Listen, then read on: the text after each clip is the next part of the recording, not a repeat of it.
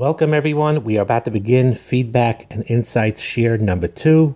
The Gmail address is shalombayis777 at gmail.com. Well, we're going, discuss, we're going to discuss today an important um, concept, and that is that it's very important to not withhold from your wife or from your husband relevant and important information, and they should know what's going on in your life and the other way around, both sides. A person, whether husband and wife, cannot lead a double life. Husband and wife together need to know and understand what's going on with each other. They need to understand each other. And they should not be overly secretive or private. That's very unhealthy. Yet, with saying this, however, there are uh, certain guidelines in regard to this because there are borders that need to be um, protected and and uh, respected. Because it's a fascinating thing marriage where they are as united as they are and they are as one. Each neshama the husband's neshama and the wife's neshama need to be appreciated for themselves as well. And that's part of how you get to that unity to respect their individuality and respect their borders as well and ironically and paradoxically, by respecting those borders in a healthy way, they become actually one and they become very, very close and emotionally close with each other. So there is a balance here.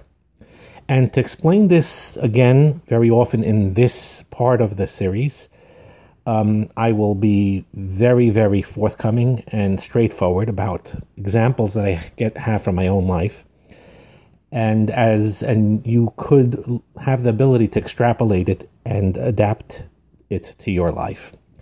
So what I want to say is as follows: My wife happens to work in a doctor's office, and um, basically, due to HIPAA rules, she sees all these patient charts and all these people, people that I know, many people in the community that go to this particular doctor, and she goes through the charts, and that's part of her job, and she knows a lot of secret information about all these um, patients. And because of HIPAA rules, she is not allowed to tell me or anyone else about who these people are and what their conditions are. And I know not to ask. But in general terms, she is open. So, for example, um, and this is so this is very important. The, even if there would not be HIPAA laws, just hashkafa wise, it would be immoral. It would be wrong. It would be inappropriate for my wife to tell me about particular people having particular issues. It would be absolutely wrong. It would be a wrong on my part to ask, and it would be wrong for my wife to um, voluntarily share that information, even without HIPAA rules. It is not yashrus. There is a special sanctity of each person that deserves their privacy, and that is supreme. However, my wife does in general would say things that are generally um, taking place. So, for example, she may say, um, you'd be very surprised how many Magide Shiurim and Roshei Yeshivas and even famous speakers that are on anxiety medication and need to take it before they before they um, actually speak or give a shiur.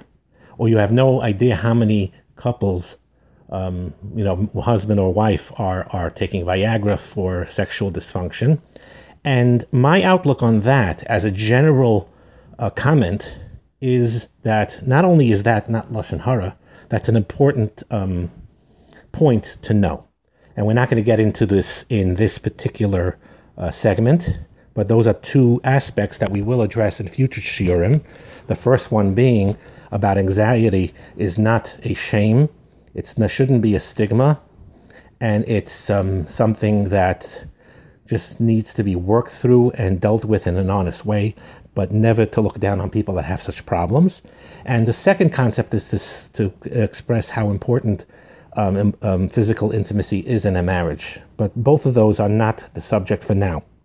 But my main point being, though, is you see from this as an example, is that there is a is there is a sort of balance there.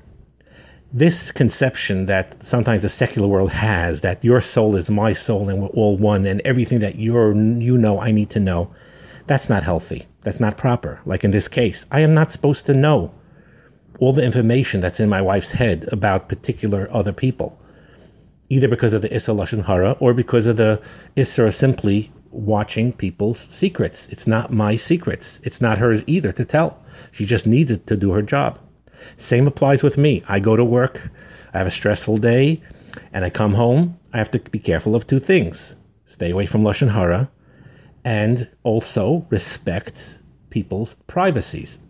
But at the same time, there is general information in an honest way that I should give over. Like if I'm stressed, I had a stress day, and then generally speaking, she needs to know what's taking place. She needs to know what's going on. And that is a balance that's very important to have. So, for example, another example is um, you know they're interacting in the house, and all of a sudden the husband or the wife gets an important call. They close themselves up in a room for an hour. The the the, the wife is outside, uh, you know, and he wants to talk to her husband, and he's locked in. He comes out after an hour, hour and a half. Um, so what happened? Well, you know, what were you doing? And to be stone silent or to say none of your business, that's very harsh and very cruel. There's no reason to do that.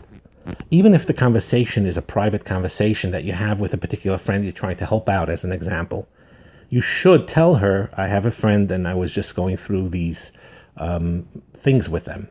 And it's very, very important. And again, we'll talk more in the main shiur when it comes by, and um, you know when we get up to it. But it's you need this sort of balanced, nuanced shikal hadas to know how to regulate and know what to say, what not to say. But you have to avoid both extremes. And the concept of totally closing off your husband or your wife from your life when they are genuinely interested in knowing what's going on that's not proper. You have to somehow learn how to give over information in general, as long as there's no lashon hara in there, and as long as you're not um, violating someone's um, privacy, to be open and honest about each other, what's going on in each other's life. Now, there are exceptions to these rules. Like, for example, and this is something we're not discussing here, when God forbid if one of the couple is extremely controlling or a narcissist or a, um, um, you know or or very very um, abusive, then unfortunately, and they're not, and there's a situation where they cannot be resolved, and uh, the the the victim, the uh, the one who's being hurt, cannot leave. Then yes, then in those specific circumstances, it may be necessary, or it actually probably should be, where that person needs to keep secrets from their spouse that's abusive.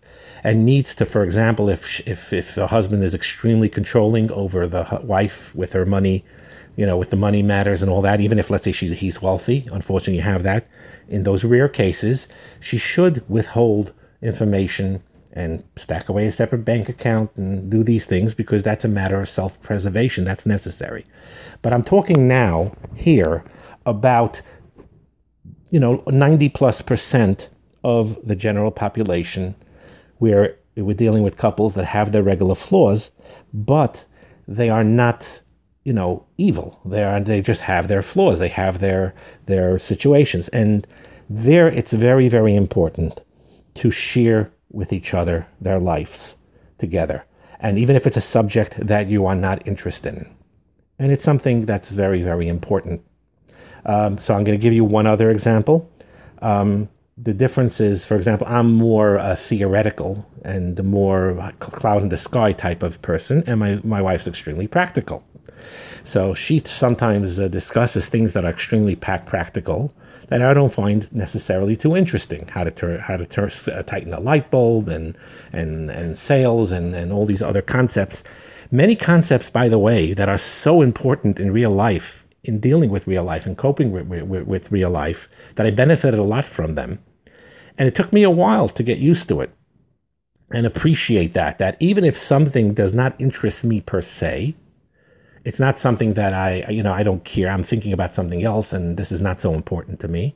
So initially, you have to push yourself a little bit and you force yourself to listen. This is something that's important that your wife wants to convey or your husband wants to convey, convey and you listen to him. And um, over time, you'll sometimes you'll develop an interest actually, and sometimes you won't. And even if you won't, it still will be a pleasant experience. It'll be a pleasant experience when your wife is excited about certain topics and certain subjects. And even though you you know, in, intrinsically are not. But by you expressing that interest and her responding back in kind and, and having a nice conversation about those subjects, it becomes very pleasant. And we have the reverse also. I'm interested in personality types. My wife really isn't particularly interested. Nevertheless, over the course of the years, because of our conversations and openness, she knows about extroverts and introverts and, and all these other things. And again, it's not her main um, interest, but it's something that you learn to adapt and to develop. So, this is something very important that the respect, on the one hand, to respect the borders of the person and not be overly interfering and not be overly in, uh, codependent and not um, to be um, you know where were you uh, half hour ago? Where were you two minutes ago? And to let the the other spouse the husband or the wife have a certain degree of their own uh, expressions and their own independence and in their own you know talents that's a beautiful thing. And i think it's a big chesed by the way when, let's say, a husband sees a wife that has musical talent, or let's say is able to play piano when she was a kid and she was very good at it, and uh, she regrets, you know, I don't have time, or I don't have a, a, uh, a piano anymore. I would love to play, and, and you see she has that talent. It's a chesed for the husband to encourage his wife to bring forth that talent, and the other way around as well like we said in, in our main shiurim over there, that it is very, very um, in the ability of each person to be a mechanech in that sense, a mashpia rather. That's the better word. A mashpia in that sense, to bring out the best in your spouse, to bring out the best in your husband, to bring out the best in your wife. And that is very, very important. So it is a nisayon. I admit it's a nisayon.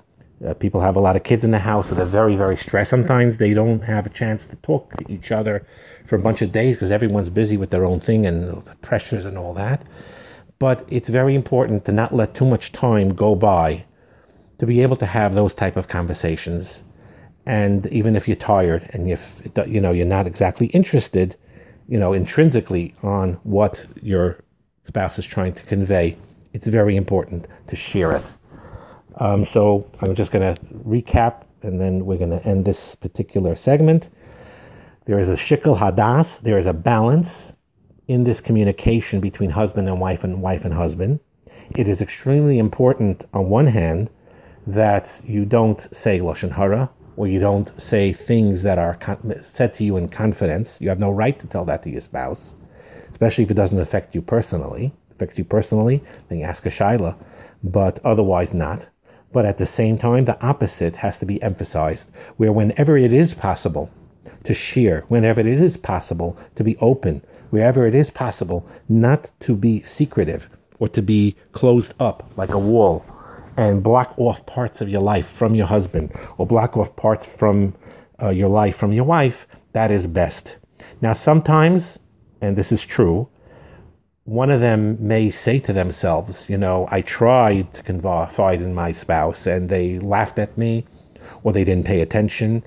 And after a while of doing that, the the wife or the husband, either one that this happens to, they just shut down. They say, Why should I bother? Every time I try to communicate something uh, that I'm interested in. Every time I communicate something that I find special, something that I find dear to me, and I want to share it with him, he's either totally disinterested, his eyes glaze over, she rolls her eyes. Why should I bother? And then they shut down. And then they shut down, and then they don't communicate anymore. And if that, again, like we said in the main shiurim, all of this is reversible. All of this is reversible, even if that already happened and the communication is not good there is a time to start.